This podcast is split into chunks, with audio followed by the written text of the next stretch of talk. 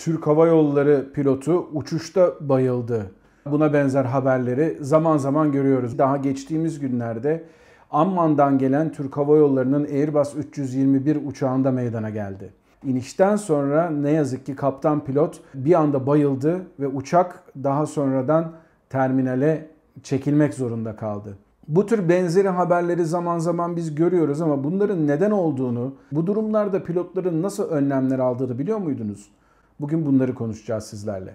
Herkese merhabalar arkadaşlar. Ben Kaptan Baha, Bahadır Acuner. Yepyeni bir Kaptan Baha videosunda sizlerle beraberiz. Unutmayın her cumartesi günü sizlere bu türden videolar hazırlayacağım. Havacılıkla ilgili tarafsız ve aydınlatıcı bilgileri elde etmek istiyorsanız kanalıma abone olmayı unutmayın. Aynı zamanda çana da tıklayın ki bildirimlerden haberiniz olsun. Her cumartesi ve onun dışında yaptığım yayınlardan sizin de haberiniz olur böylelikle.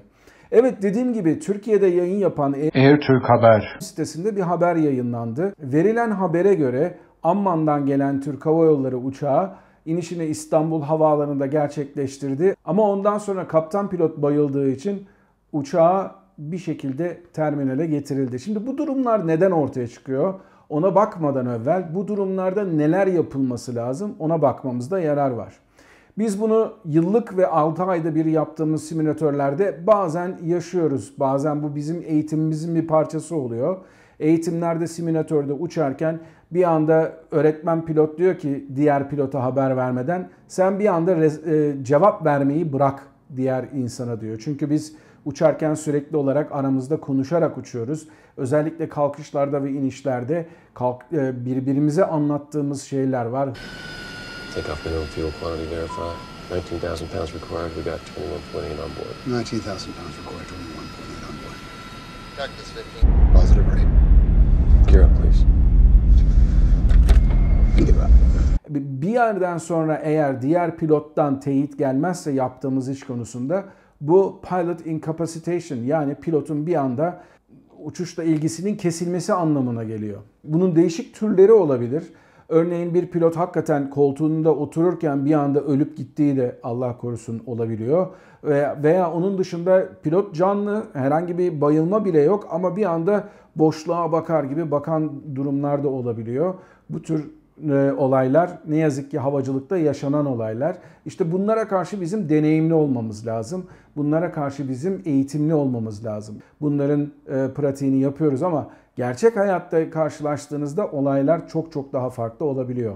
Özellikle first officer arkadaşlar için uçakta hiçbir zaman komuta kontrolünde en üst seviyede olmamış bir insanın bile aslında eğitimlerini sanki bir gün böyle olacaklarmış gibi aldıkları hava yolları da var. Bunun nedeni sadece hani ileride kaptan olacaksınız anlamında değil. Aynen bu bahsettiğim konularda e, kaptan pilotun devreden çıkması durumunda neler yapılacağı konusunda deneyim kazanması açısından da eğitimlerini alıyorlar.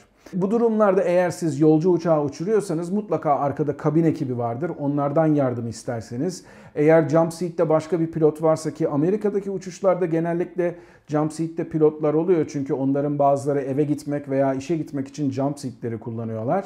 Onlardan yardım istersiniz ama bu tür olaylar tam anlamıyla ekip kaynak yönetimi yani CRM dediğimiz Crew Resource Management konusunda anlatılan, öğretilen ve çok da güzel bir örneği olan bir olaydır. Yani CRM sorusu sadece ve sadece işte kaptan alkollü geldi uçuşa o zaman ne yaparsın değil. Bu durumlarda da sizin ne tür bilgiler sahibi olduğunuz ve ne türden bir tepki göstereceğiniz de ölçülür işe görüşme, iş görüşmelerinde veya siz buna benzer senaryoları size eğer pratik olarak yaptırıyorlarsa iş görüşmelerinde. Bunu bazı hava yolları yaptırıyorlar.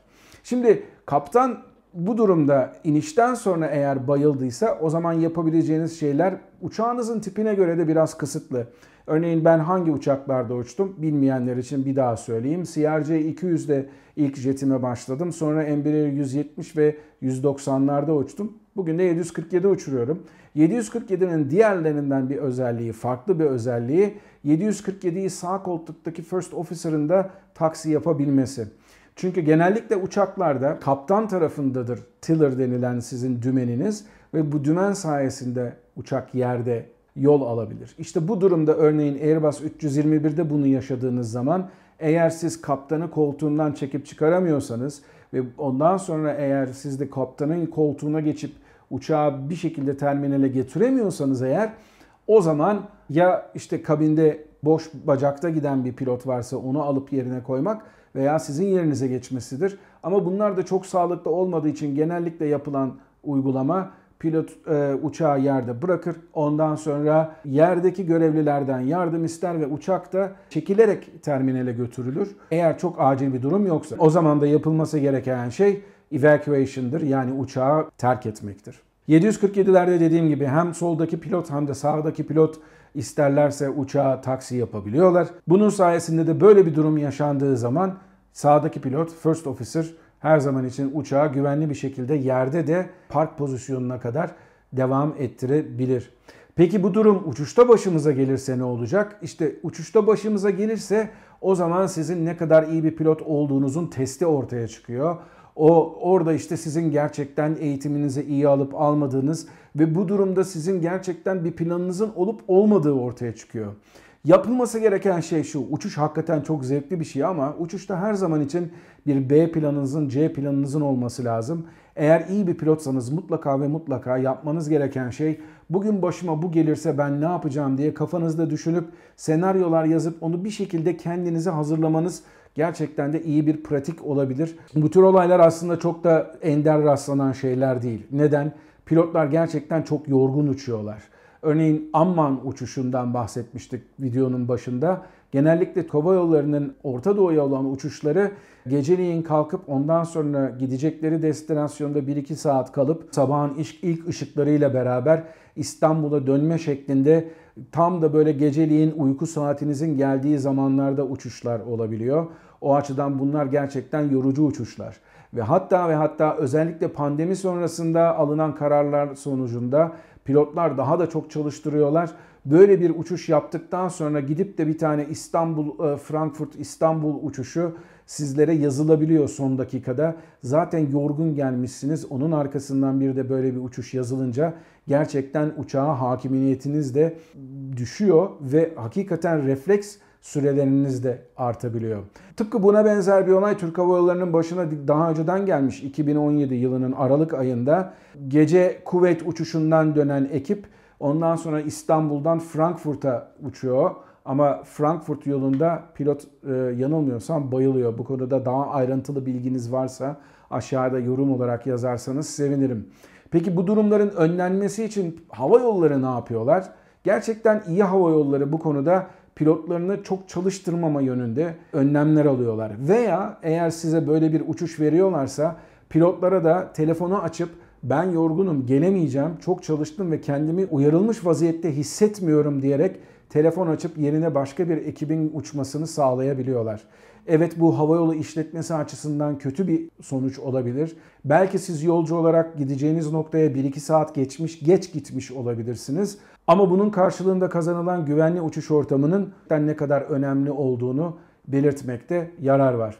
Türk Hava Yolları bu konuda dediğim gibi maalesef biraz sabıkalı. Google'da girip sadece işte pilot uçakla bayıldı dediğiniz zaman değişik değişik olaylar ortaya çıkıyor. Örneğin Mayıs 2021 tarihinde çok geç değil. Türk Hava Yolları'nın 7181 sayılı Van'dan Ankara'ya gelen uçağı ne yazık ki pilot uçakta uçuş sırasında bayılıyor ve aynı şekilde First Officer yardımıyla uçak iniyor.